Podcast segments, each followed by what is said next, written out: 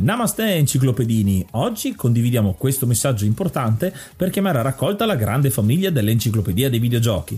È passato ormai qualche anno dalla nascita del progetto e per continuare a creare contenuto abbiamo tanto bisogno di voi. Il computer con il quale realizziamo tutto il materiale dell'enciclopedia dei videogiochi, dal podcast alle grafiche, ai video, alle dirette, eccetera, dopo 12 anni di onorato e fedele servizio ci sta abbandonando con una rapidità preoccupante che ha reso quasi impossibile continuare a creare contenuti. Quindi, se volete, potete contribuire dandoci una mano andando su enciclopediadeivideogiochi.it e cliccando supporta il progetto. Ogni donazione ci permetterà di sostituire l'attrezzatura fondamentale e necessaria a tenere viva l'enciclopedia. Crediamo che l'unione faccia la forza ed in questo momento ne abbiamo proprio bisogno. Da 5 anni cerchiamo di regalare emozioni, condivisione, informazione su un tema a tutti noi tanto caro, i videogiochi. Grazie a voi potremo continuare a farlo senza il rischio di dover fermare tutto il nostro malgrado. Grazie di cuore a tutti.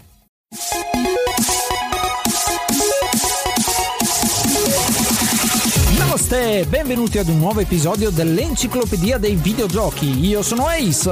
E io sono Yuga. Nel podcast di oggi parleremo di Front Mission. Ma prima di cominciare, come al solito, parliamo di qualche news. Vogliamo ringraziarvi tantissimo per il feedback che ci avete dato, soprattutto per l'episodio di Super Mario World. Con ospite è stato un episodio molto bello da registrare e anche molto bello da montare, a parer mio. E vogliamo farvi sentire un messaggio di Vanak che alcuni degli ascoltatori conosceranno già. Ciao ragazzi, dopo 53 episodi posso affermare con estrema sicurezza che questo è stato uno dei migliori episodi, se non il migliore dell'intero podcast. Eh, ho sentito tantissimo la passione che avete avuto e che avete tuttora per questo videogioco, è stato un episodio molto intenso, molto sentito ed emozionante e sicuramente il gioco merita tantissimo, è una pietra miliare della storia dei videogiochi ma eh, avete, avuto, avete messo molta enfasi e questo lo ha reso ancora, se possibile, migliore di quello che ci saremmo potuti aspettare. Quindi grazie mille e mi auguro che gli altri prossimi episodi siano così e se possibile ancora meglio. Ciao! E noi ringraziamo il nostro amico Vana che vi invitiamo quindi a lasciarci anche voi dei vocali dove esprimete la vostra opinione sul nostro programma. Noi siamo sempre aperti alle vostre idee, alle, ai vostri suggerimenti e anche, perché no, ci piacerebbe sapere, anzi ci piace sempre sapere cosa ne pensate del nostro lavoro. Ed inoltre potete anche lasciarci una recensione su Apple Podcast, quelle sono molto molto importanti per far conoscere il podcast e vi consiglio anche di venire a seguire su Instagram la pagina Enciclopedia di Videogiochi dove pubblichiamo qualcosina di retrospettiva oppure di, di backstage anche delle puntate stesse. E ora un po' di musica.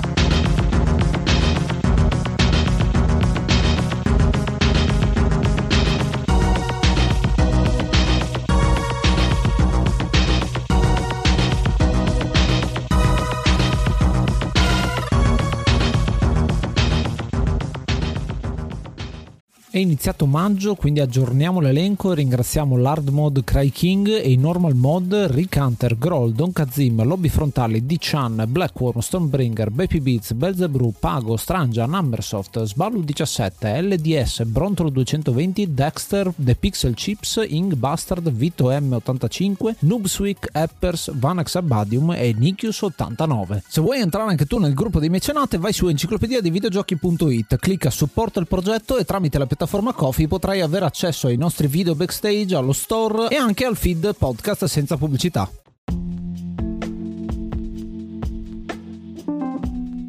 Il gioco di oggi è Front Mission, un gioco uscito nel 1995, sviluppato da G-Craft pubblicato dalla Square, ora Square Enix, ed è uscito per Super Nintendo. Front Mission che è il primo capitolo di una serie di giochi che continuano tuttora. E in questo capitolo del 1995 è un RPG tattico a tema fantascientifico. Questo è un gioco che è uscito solamente in Giappone, la versione per Super Nintendo e anche la versione per PlayStation che la stessa Square, al tempo Squaresoft, oggi Square Enix, Enix ovviamente aveva sviluppato ed è stato fatto un remake per Nintendo DS che si chiama appunto Front Mission DS e a volte questo Front Mission è conosciuto anche come Front Mission First, quindi il primo effettivamente. Appunto sviluppato in Giappone, uscito solo in Giappone la versione originale, mentre nel, degli altri giochi si è visto dal 3 in poi, il 3, il 4 e il 5 sono su base internazionale, mentre il 2 rimane ancora una cosa particolare solamente del Giappone. Abbiamo avuto la, l'occasione di provarlo anche con la traduzione fatta da francesi e italiani e inglesi, nel senso che una è la traduzione dell'altro, quindi la traduzione non è proprio bellissima, è amatoriale, però almeno si capisce bene la storia. Vi consigliamo se volete giocarlo di giocarlo nella versione DS sicuramente, perché nella versione DS oltre ad essere un remake del gioco per Super Nintendo c'è anche una campagna completa di cui non parleremo oggi, ci sarà un episodio dedicato eventualmente a quella storia lì o un addendum o un bonus o qualcosa del genere, però è sicuramente un titolo che merita. Ecco, io ci tenevo inoltre ad aggiungere che, come dicevo, questo Front Mission è il primo capitolo di una saga che va ancora avanti. Tuttora l'ultimo gioco è uscito nel 2019 e non è solo un RPG tattico durante la sua storia, ma ad esempio gli ultimi capitoli sono stati degli, degli adventure, degli sparatutto in terza persona, sempre comunque all'interno dell'universo di Front Mission. Quindi diciamo anche una certa versatilità nel, nel tipo, nella tipologia di giochi. Sì, perché Front Mission vuole cercare di creare questo mondo molto particolare ambientato nel futuro, è una fantascienza che inizia negli anni 2090 e prosegue insomma intorno a, a quelle decadi lì, in avanti e indietro, un po' come Gundam come ambientazione iniziale, ma senza troppo spazio, in realtà è tutto ambientato sulla Terra con uh, geopolitica completamente diversa, tantissimi intrallazzi insomma tra le varie nazioni che si sono mescolate tra di loro. E anche ad esempio c'è un uh, gioco che si chiama Front Mission Gun Hazard che in quel caso è un platformer in cui interpretiamo uno di questi robot all'interno di un platform, quindi molto particolare come gioco, molto diverso da Front Mission eh, che tratteremo oggi, però appunto è un modo per cercare di espandere la lore di tutto questo mondo dell'Oku, dell'USN, tutte le cose di cui parleremo e soprattutto dei Vanzer, che è un po' la caratteristica principale di tutto quanto il gioco. E giustamente parli di Vanzer che sono l'unità mobile che useremo per la maggioranza, anzi useremo prettamente per tutto il resto del gioco. Questi Vanzer sono dei mech, dei, dei robot pilotati da abili piloti dei vari eserciti che incontreremo nel gioco. Mi ricordano un po' per gli amanti degli anime Full Metal Panic come design, più che Gundam o i super robot tipo Mazinga, questi sono un po' più da guerriglia, quindi per quello mi hanno ricordato questo cartone animato. In questo caso qui li utilizzeremo, ognuno avrà le sue caratteristiche speciali proprio come una squadra tattica, quindi c'è chi sarà più bravo nel combattimento ravvicinato, chi a media o corta distanza e chi appunto invece sarà abile nella lunga distanza e sarà nostro compito utilizzarli al meglio tatticamente. Questa meccanica appunto della terna tra attacco da distante, attacco ravvicinato e proprio corpo a corpo è una cosa che deriva anche un po' da Fire Emblem, dal triangolo delle, delle armi di Fire Emblem. Effettivamente c'è anche qua una sorta di triangolo perché chi spara da lontano ha una priorità rispetto a chi spara da vicino e chi spara da vicino ha una priorità rispetto al melee, a chi attacca in corpo a corpo e anche il melee vince a questo punto sul, su chi spara da distante.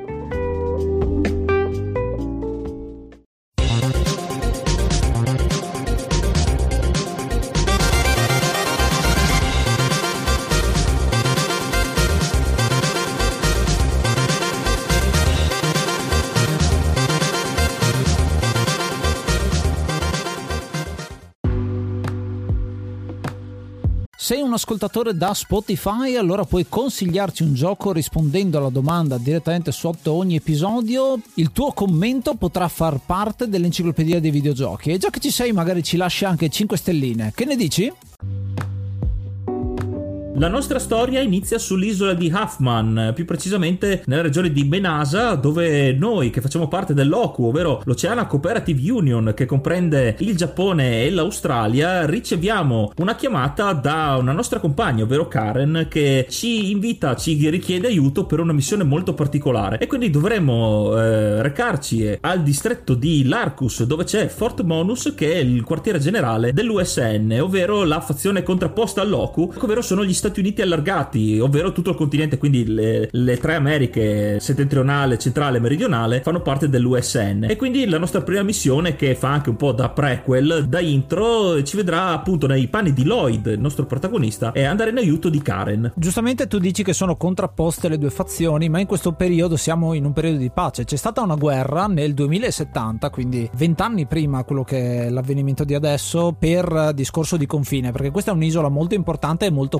contesa tra queste due superpotenze, tra l'altro molto particolare come Oceania, quindi Giappone, Australia e un po' tutto il sud-est asiatico, a parte la Cina e Bangladesh che sono una cosa a parte, siano diventate un'unica grande nazione ancora di, diversi anni fa, nel 2026, nel, nel lontano passato insomma di questo gioco, e siano state contrapposte a quelli che sono gli Stati Uniti d'America continentali, vengono chiamati. C'è stata questa guerra che però è finita e quindi siamo in una situazione di pace. Quando il nostro gruppo di Lloyd va aiutare Karen, la sua richiesta di aiuto è proprio quella, intanto intu- intuiamo subito che c'è del tenero tra Lloyd e Karen, perché già si parlano, si danno del tu e si vede che c'è del, dell'amore tra di loro. E la prima missione effettivamente è ambientata su questa distretto Larcus, che è una fabbrica. Immaginatevi che la plancia di gioco è isometrica, noi possiamo muovere le nostre unità a turni, ma quello che succede è che appena arriviamo, Karen cade vittima di un'imboscata e a comandarla c'è lo stesso Driscoll. Driscoll è un personaggio molto particolare che vedremo all'interno di tutto quanto il gioco, è un americano che va a uccidere la stessa Karen in questo assalto con un Vanzer molto più grande di tutti quanti gli altri e sarà la nostra missione cercare di andare a sconfiggerlo, quindi saremo vicini a questa fabbrica per cercare di vendicare la nostra Karen che c'è stata c'è morta sotto gli occhi. Infatti i primi turni di gioco ci permettono solo di avvicinarci a Karen nel disperato tentativo di salvarla, ma sarà troppo tardi perché le forze di Driscoll sono troppo vicine. E qui vediamo i primi combattimenti, quindi vediamo la meccanica effettiva di gioco, che ricorda comunque anche ad esempio Final Fantasy Tactics eh, come quelle che utilizzerà in seguito. I Vanzer qui avranno la possibilità di muoversi e di attaccare in base alla gittata delle proprie armi e l'energia dei Vanzer non sarà una barra unica ma è divisa in quattro parti, ovvero le, le parti danneggiabili sono le gambe che una volta distrutte impediranno il movimento, le due braccia sinistra e destra che potranno essere equipaggiate con le armi, quindi una volta distrutte elimineranno le possibilità di attacco da parte del Vanzer colpito, oppure il cuore del, del Vanzer che una volta distrutto effettivamente farà esplodere il mezzo. Molto interessante secondo me già questo approccio diverso e vedremo che ci sono anche delle skill per mirare nelle posizioni corrette poi per poter distruggere prima un nemico oppure renderlo incapace perché se gli distruggiamo entrambe le braccia non potrà più contrattaccarci perché non ha armi a disposizione. Cercheremo appunto di arrivare fino a Driscoll ma proprio quando avremo distrutto tutto tranne lo stesso Driscoll si presenterà troppo forte e a quel punto lo stesso Driscoll dirà la nostra missione è compiuta, andrà via ma farà anche esplodere la fabbrica creando quello che verrà chiamato come l'incidente Larcus. Esatto perché questo incidente, questa esplosione procurata in tempi apparentemente di pace fa scoppiare di nuovo la tensione tra le due fazioni. Ovviamente tutte e due si accuseranno a vicenda finché sarà inevitabile lo scoppio del secondo conflitto di Huffman. A questo punto è un vero e proprio conflitto, però passa un anno, quindi il nostro Lloyd che si sente responsabile insomma di aver scatenato una guerra è a Menasa, quindi torna nella sua città dell'Oku dall'altra parte, quindi non è più sul confine come era adesso ed è passato un anno. In un anno il nostro personaggio ha lasciato i militari ed è diventato un mercenario, o meglio, un gladiatore perché eh, può combattere nell'arena. In questo gioco c'è una possibilità di poter uh, utilizzare l'arena, è una bella cosa dal punto di vista storia, dove i Vanzer possono scontrarsi tra di loro e vincere con delle scommesse. Quindi interessante come modalità di allenamento, che però a livello storia è interessante proprio perché ci sono dei combattimenti clandestini di Vanzer. Tutto questo è accessibile dalle sezioni tra una missione e l'altra. Infatti, torneremo alla, alla base in cui saremo in quel momento e avremo la possibilità di girarla dall'ufficio del generale appunto al bar o eh, all'arena dove potremo cimentarci nelle, nelle lotte di Vanzer e nelle scommesse. In questo caso, un Lloyd, eh, come dicevi, distrutto dal senso di colpa, è diventato un, un combattente dell'arena finché non arriva il colonnello Olson, che è il colonnello dello, eh, dell'Oku, e nella miglior citazione di un film di Rambo eh, ti dà eh, la possibilità di redimerti e vendicarti per quello che è successo a Karen, riarruolandoti nella, nella squadra dei Carrion Crow. Questa unità che si chiama Carrion Crow o Canyon Crow, a seconda della traduzione, perché quella giapponese non è proprio univoca per, ed è un simbolo particolare particolare perché questa è un'unità come se fosse paramilitare, un agente speciale insomma dell'OCU e dovremmo andare verso est. Faremo una serie di missioni per andare verso est quasi per tornare alla fabbrica dove tutto è successo. Nel corso della storia quindi faremo delle missioni intervallate a delle zone in cui possiamo andare al Colosseo dove appunto possiamo guadagnare soldi, possiamo personalizzare i nostri Vanzer oppure possiamo andare al bar per parlare con i locali ma anche a volte per reclutare delle unità. Le unità sono tantissime, ve ne diciamo alcune giusto per farvi capire anche quant'è la profondità di ciascuna unità. Alcune le citeremo durante, ma il nostro Lloyd è sempre accompagnato da Sakata, Ryuji Sakata che è un eh, ragazzino in realtà giapponese in questo caso, mentre Lloyd è australiano, quindi già si capisce che sono alleati perché appunto sono degli stati membri del, dell'Oku. Sakata è particolare come personaggio perché è il figlio del creatore della Sakata Industries, che è un po' l'azienda madre che produce gli stessi Vanzer e che poi sarà presente anche in tutti quanti i capitoli successivi. Questa, questa industria che produce i Vanzer è un po' la cosa che unisce tutti quanti i vari front mission è proprio l'utilizzo degli stessi tipologie di robot. Quindi c'è tutta quanta anche una lore dietro alla produzione dei robot, ai modelli che saltano fuori e a quelle che sono le personalizzazioni. Perché come dicevi la Sakata Industries fornisce i robot a, tutte le fazioni e quindi diciamo fa da, da bravi industriali si arricchiscono fornendo le armi da guerra a tutti quanti. Oltre appunto a Sakata, come dicevi, i primi personaggi che troveremo ci sarà anche un personaggio femminile di Natalie Blakewood che farà parte della nostra spedizione e i primi che arruoleremo per, per la storia saranno Kit e JJ che non sono altro che dei mercenari. Infatti Kit è americano, ma lui non si schiera, cioè si schiera dalla parte del denaro e quindi faranno parte della nostra insolita squadra di, eh, d'azione. Si sembra quasi un A-team con tutti uno diverso dall'altro. A me è piaciuto tantissimo anche colorarli perché tra le tantissime personalizzazioni c'è la possibilità di colorare i propri Vanzer e di sostituire le parti. Quindi quello che abbiamo detto prima, se noi andiamo a mettere ad esempio un body diverso, un corpo diverso, avremo più velocità o meno velocità o più HP, meno HP e così via. E potremo anche aumentare quello che è il nostro fattore di peso. Il peso che cos'è? Quanto possiamo portare? Quante armi possiamo portare? Ed è molto ben bilanciato e ciascuna unità viene suggerito quasi sempre, e questo dipende in realtà da chi è il pilota, qual è la sua abilità migliore. Quindi ad esempio Kit è molto bravo nel corpo a corpo e quindi dargli dei tonfa o dei pugni proprio per poter colpire gli avversari. Ad, ad, un certo punto avremo quelle che nel gioco vengono chiamate baguette, che sono delle mazze da baseball giganti, eh, che è bellissima secondo me come situazione. Il nostro kit diventerà molto bravo in melee, oppure ad esempio il protagonista è molto bravo con le mitragliatrici, Sakata è molto bravo con i fucili, e invece altri personaggi sono bravi dalla distanza perché hanno molta precisione della distanza. Ecco, mi, mi piace immaginare, visto le baguette, eh, armi, armi corpo a corpo, un robot gigante fornaio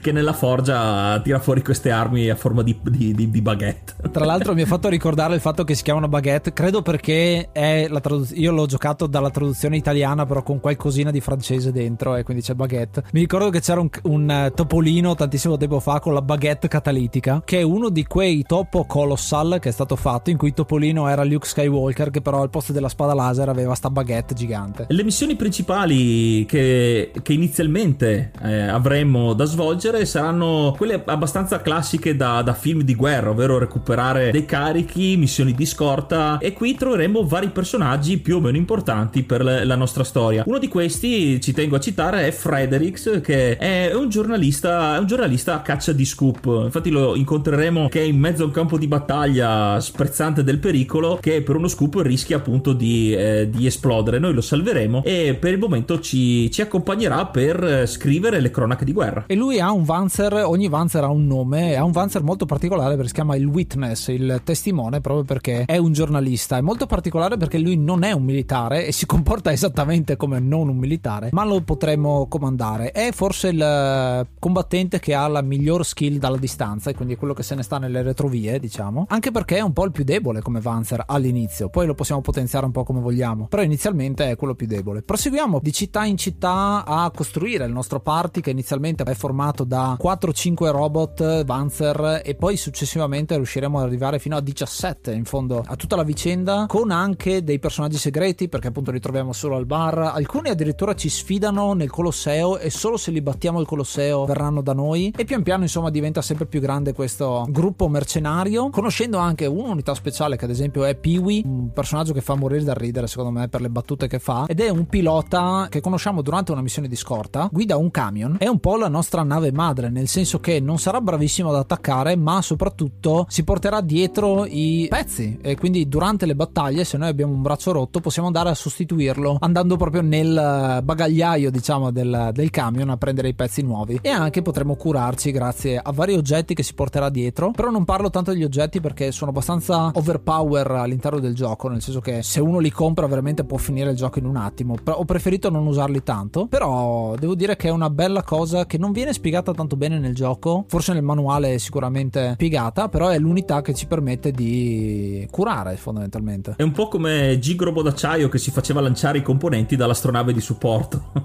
quindi anche quello l'ho trovato un ottimo, un ottimo tocco per anche citazione non voluta. Tra i vari personaggi che conosceremo durante le nostre missioni ci sarà qualcuno che ci darà delle informazioni potenzialmente su Karen, perché alcune notizie ci danno il dubbio che in realtà non sia morta, ma sia ad esempio ricoverata in un ospedale. Quindi noi disobbederemo a degli ordini del colonnello e usciremo per investigare, quindi faremo un po' di investigazione privata, per però scoprire alcune cose che molto importanti in realtà per la storia. Infatti, nello specifico, la missione dell'ospedale troveremo un rientrante Driscoll che non si era più fatto vedere dall'inizio del gioco, che sta cercando di recuperare qualcosa dall'ospedale e quindi la nostra missione è cercare di scoprire i suoi piani, però anche lui anche questa volta riuscirà a scappare e farà esplodere l'ospedale lasciandoci con un palmo di naso, quindi ritorneremo al punto di partenza senza sapere nulla di nuovo. Tornati però indietro alla base non subiremo le ire del generale Olson, sarà sì arrabbiato ma eh, arriverà il generale Blakewood che è il suo capo sostanzialmente e se avete ascoltato prima Natalie si chiama Blakewood proprio perché è sua figlia. Generale Blakewood è il presidente o comunque quello che è sopra tutti quanti all'interno dell'OCU e soprattutto dei Carrion Crow, è quello che ha organizzato questo gruppo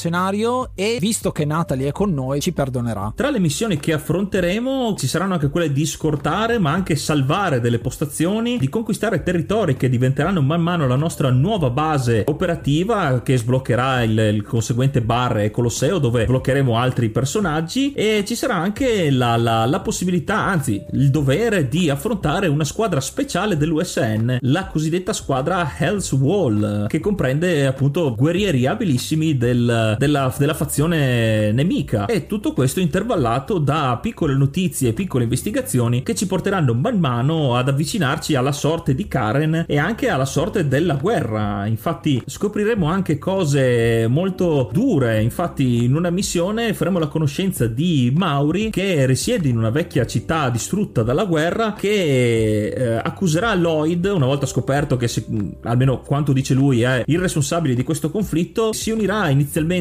al gruppo per poi tradirlo subito dopo innescando una trappola e quindi anche ci sono le varie, i vari archi narrativi di questi personaggi ad esempio quello di Mauri che finirà per fidarsi dello stesso Lloyd dopo appunto un inizio molto aspro. E un altro dei personaggi che conosciamo è Hans. Hans è questo particolare hacker perché l'immagine che vediamo ha proprio un casco in testa e lui conosce Young che è quella ragazza che ci ha parlato inizialmente del, dell'ospedale con Karen eccetera perché anche lei sta cercando una persona. Sta cercando suo fratello Yehin che più avanti riusciremo a trovare piccolo spoiler di quello che succederà. Però questo Hans è anche bravo a trovare le persone e sarà lui quello che successivamente ci porterà verso Karen e ci comincerà a dire parti della storia man mano che indaga. Infatti scopre un nome il Nirvana Engine. Questo è un eh, nome che sentiamo un po' l'abbiamo intuito anche vedendo l'introduzione del gioco dove ci sono delle immagini sparse e qualche collegamento a, a questo Nirvana Engine e al fatto che c'entrano i cervelli pian piano conosceremo che fine ha fatto Karen. Inoltre le missioni che solitamente vengono intervallate come dicevo dalla permanenza nella base eh, ci sono alcune missioni invece che sono continue. Infatti in alcuni tragitti che saranno parecchio lunghi da una, un avamposto all'altro ci saranno missioni consecutive dove non potremo riorganizzare le nostre truppe. E quindi una volta equipaggiato la, la squadra dovrò mantenerla per diverse missioni. E intervallate a queste missioni ci sono anche delle cutscene delle, delle scene che ad esempio ci fanno vedere che il generale Olson in realtà non sembra quello stinco di santo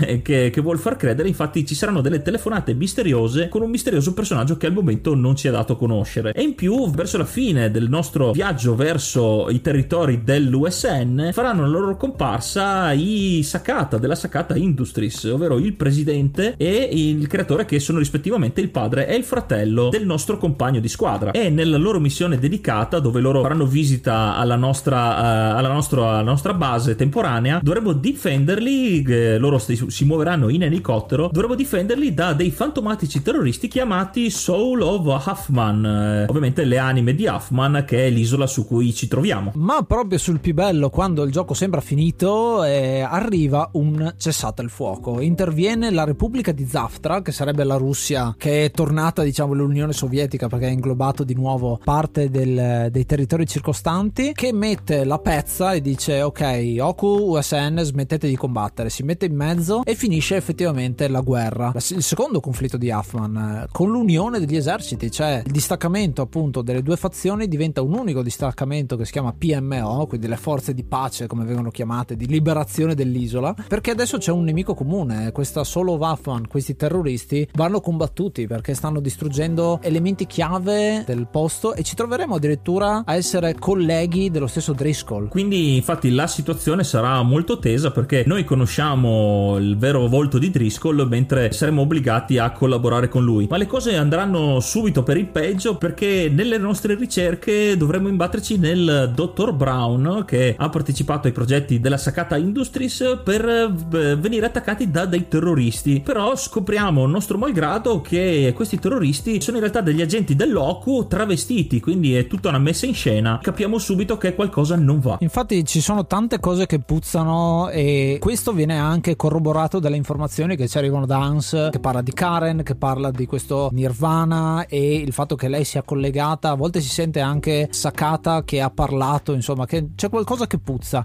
E infatti questo verrà chiarito quando attaccheremo la base terroristica che finalmente avremo trovato, ma c'è Frederick qua con i terroristi. Quindi cosa ci fa Frederick dalla parte dei terroristi? Questa è una cosa molto particolare perché sembra inizialmente che ci abbia venduto ai terroristi, ma in realtà dopo aver finito la missione relativa in cui li sconfiggeremo distruggendo la base proprio lì, Frederick eh, dirà una cosa molto importante, ci spiegherà che i terroristi non sono veri e propri terroristi, ma stanno semplicemente cercando di liberare l'isola da un nemico ancora più grande che è l'industria sacata che sta collaborando con l'esercito stesso per cercare di creare questo Nirvana device che sono in due tipologie diverse pian piano scopriamo che cosa vuol dire? Che ha a che fare con la sperimentazione sugli uomini. Ci viene detto che Karen è, una, è stata rapita in questo caso ed è stata utilizzata il suo cervello è stato utilizzato per creare un B-device come viene chiamato ovvero il suo cervello viene scansionato e messo all'interno di un computer. Quindi il Vanzer eh, che ospiterà come computer Karen vuol dire che sarà molto potente perché sta venendo comandato da un cervello umano. Esatto quindi vediamo la, la, la svolta un po' macabra degli esperimenti militari che, stanno, che si stanno svolgendo. Olson verrà a sapere di tutto questo ci sarà ancora più ostile di prima. Infatti aveva, aveva notato il nostro comportamento e quindi in questo caso ci attaccherà verbalmente molto molto aspramente. In questo caso qui noi adesso che siamo a conoscenza di queste notizie decidiamo di disertare in blocco e decidiamo di andare nella fabbrica dove si sta svolgendo tutta questa operazione per sventare tutto quanto. Infatti la fabbrica che era esplosa all'inizio è proprio importante per questo il fatto che l'imboscata a Karen era stata fatta per un motivo. Infatti dentro la fabbrica troveremo Gens che è un personaggio particolare perché è il capo della resistenza di Solo Waffman eh, non è più un terrorista ma è appunto la resistenza in questo caso. E Gens è l'ultimo personaggio reclutabile quindi siamo arrivati a 17 con lui. Particolare perché dentro la fabbrica troveremo Driscoll di nuovo con il suo Vanzer che già abbiamo conosciuto. Cercheremo di combatterlo lo sconfiggeremo anche ma non sarà ancora finita perché a un certo punto lui scapperà e farà esplodere di nuovo la fabbrica per l'ennesima volta ma questa volta non ci fermeremo infatti inseguendo Driscoll avremo un nuovo combattimento e scopriremo che il Vanzer di Driscoll è molto più potente perché è il Vanzer dove è stato installato il nuovo computer Karen, ovvero Karen adesso è il pilota, la, la, l'intelligenza artificiale dell'arma di Driscoll quindi sarà ancora più difficile batterlo. In questo caso Lloyd combattuto e allo stesso tempo assettato di vendetta contro il suo rivale Driscoll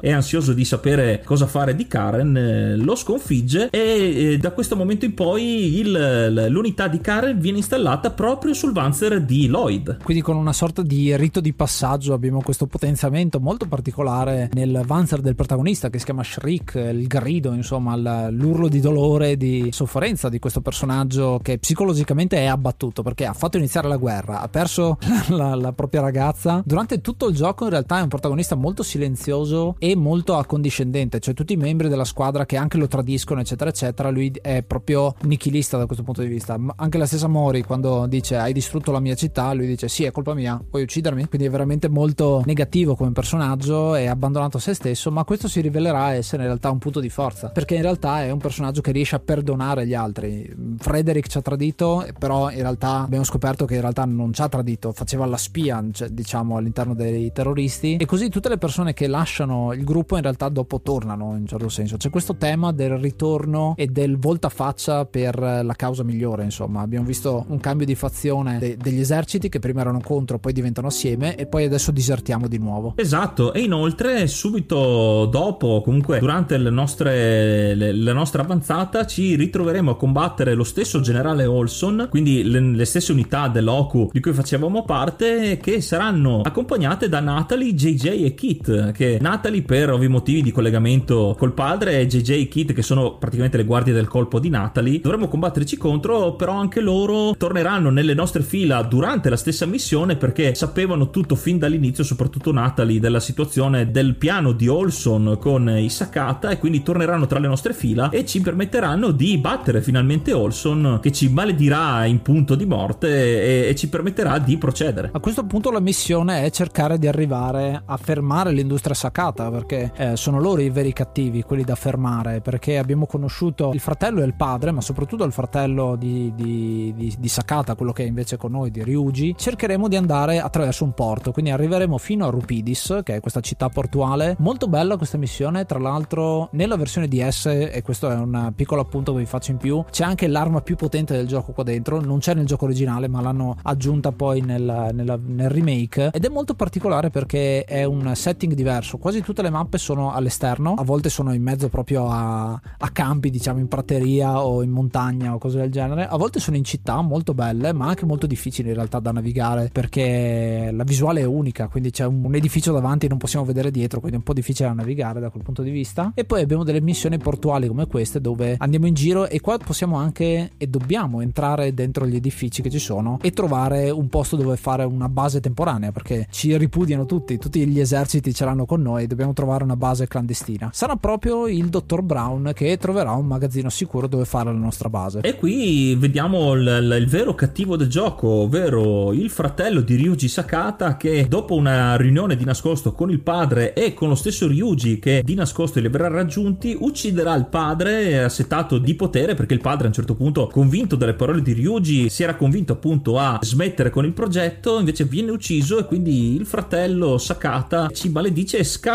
sulla sua isola personale dove c'è il laboratorio finale dove stanno per completare, per ultimare l'S Device, ovvero quest'ultima arma definitiva e starà a noi inseguirli scappando però prima dall'intero esercito di unificazione, quindi una missione molto concitata ed estenuante che però ci permetterà, grazie al sacrificio del padre di Natalie, di proseguire e raggiungere i Sakata sulla sua isola. Tra l'altro missione, a proposito di citazioni, abbiamo citato Rambo prima, ma qua è la scena di Predator dove deve andare sull'elicotterone col Get to the Choppa che effettivamente ci sta. È missione molto tosta e un altro dei motivi per cui il padre ha detto di no a un certo punto è perché c'è una grossa differenza tra quello che è il B-device e l'S device. Il B-device funziona quando il personaggio muore, quindi il cervello viene recuperato, estratto e messo all'interno di una macchina, quindi in un certo senso aspetti che muoia il soldato e lo vai a recuperare, mentre l'S device è una cosa in più che vedremo proprio nell'ultima missione. Arrivati infatti sull'isola finale, e questo mi ha ricordato molto Wargroove perché tu fai, immaginatevi che l'isola di Huffman è una, una luna, una mezzaluna e noi la percorriamo tutta e poi al centro della mezzaluna c'è un'isola più piccola dove c'è la base dei nemici. Sembra,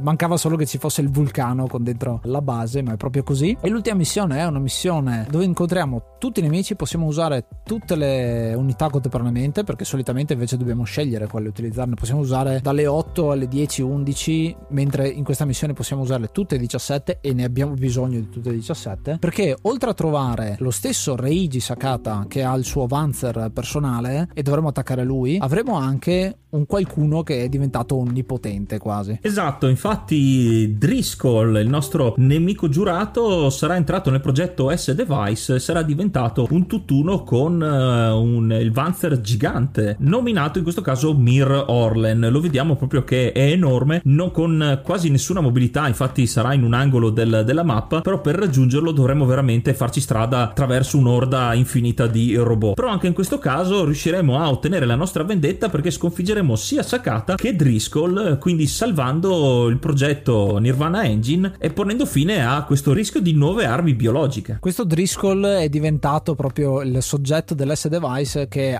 anziché essere morto è lui che ha attaccato la macchina, quindi diventa un cervello vivo che controlla la macchina direttamente, quindi ha un sacco di reazioni, infatti ha tre turni ogni volta anziché averne uno solo e ha anche un'arma che è fastidiosissima, quella di poter attirare e spostare l'unità verso di sé e quindi appena ce l'abbiamo veramente sacrificheremo tantissimi dei nostri Panzer. Molto difficile il combattimento, però con l'esperienza fatta, con eh, l'aiuto di tutti soprattutto perché non ce la fa un uno contro uno, riusciremo a sconfiggere lui e anche il Panzer perché ha due fasi diciamo, come in stile Dragon Ball eh, hai le forme diverse dello stesso nemico. Alla fine riusciremo a sconfiggerlo. A questo punto c'è l'epilogo. Come per eh, l'inizio del, del gioco con l'incidente insabbiato dalle due fazioni, anche in questo caso qui tutta la storia viene insabbiata dall'unione delle nazioni e viene data la colpa ai terroristi di The Soul of Huffman. Quindi anche in questo caso qui non si ha un vero colpevole, la verità non viene, eh, non, non emerge, non viene a galla e quindi la situazione rimane un po' alla status quo e perché noi comunque siamo dei fuggitivi che facciamo parte dei terroristi, quindi veniamo accusati principalmente dell'accaduto. E adesso dopo questo, dopo la notizia classica, c'è la scena finale che è letteralmente presa dai vecchi film d'azione anni 80-90 dove il gruppo si, si divide per cercare ognuno la sua strada. Tutti quanti se ne andranno via per un motivo o per l'altro e rimarranno, e particolare scelta, il nostro Lloyd, il protagonista, e Gens, che è l'ultimo personaggio, quindi il primo e l'ultimo, e vogliono rimanere sull'isola per cercare di costruirla. Quindi sono due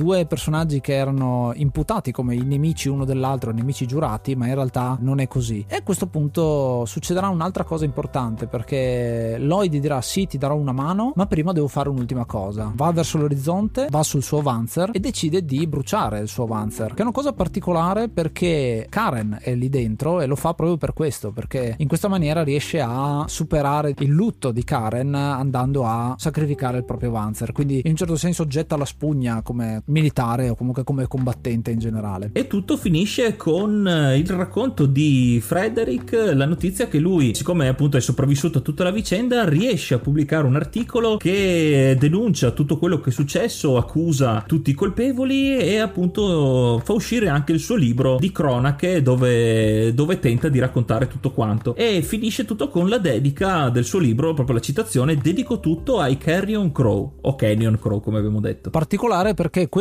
libro e questo articolo sono fondamentali perché metteranno in luce effettivamente quello che è successo, tutte quante le cospirazioni che ci sono state e gli stessi stati tiranno la loro, si scuseranno per questa cosa e sarà non più insabbiata la vicenda. E questo servirà anche poi per instaurare quello che succederà negli altri front mission perché questa, questo doppio conflitto avrà delle conseguenze che ci sono appunto nei giochi successivi.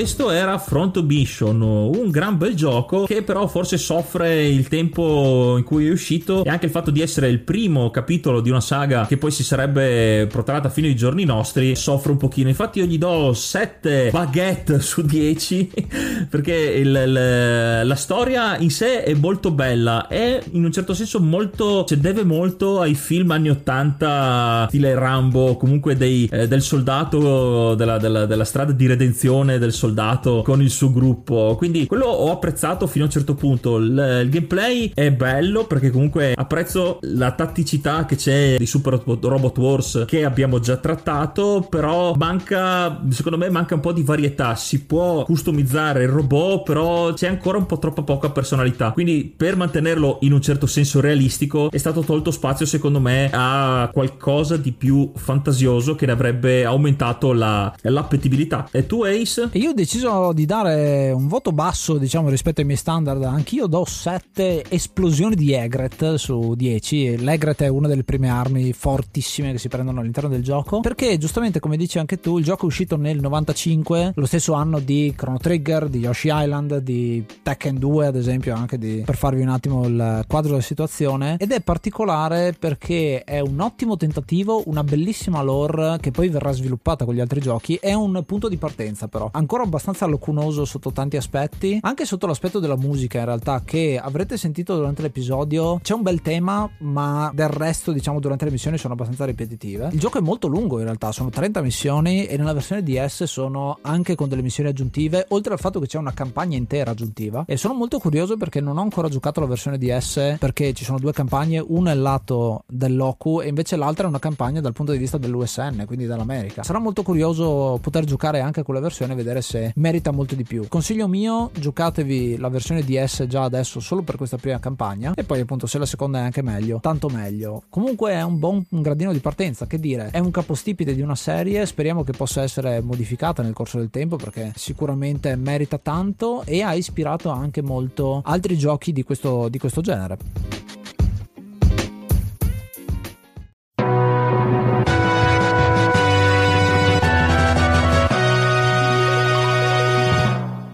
Bene, noi siamo giunti alla fine di questo episodio, vi ringraziamo come al solito dell'ascolto e vi ricordiamo sempre che potete mandarci le vostre recensioni, i vostri voti, i vostri consigli e anche i vostri suggerimenti sempre per episodi che volete che vengano trattati nell'enciclopedia. E potete tra le altre cose seguirci sul unirvi al nostro gruppo su Telegram digitando t.me slash enciclopedia dei videogiochi. Entrerete a far parte del nostro piccolo gruppo che si sta espandendo dove annunciamo progetti nuovi, qualche spoiler e anche discutiamo di argomenti inerenti ai videogiochi. E secondo voi cosa ci sarà come prossimo episodio?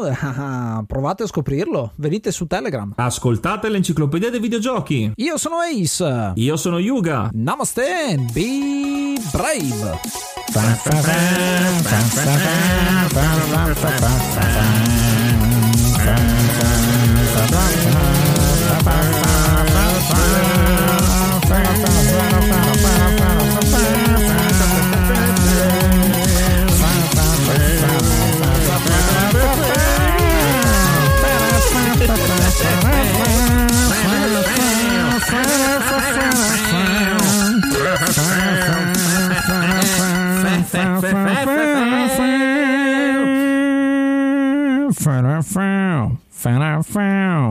Found, found, found, found.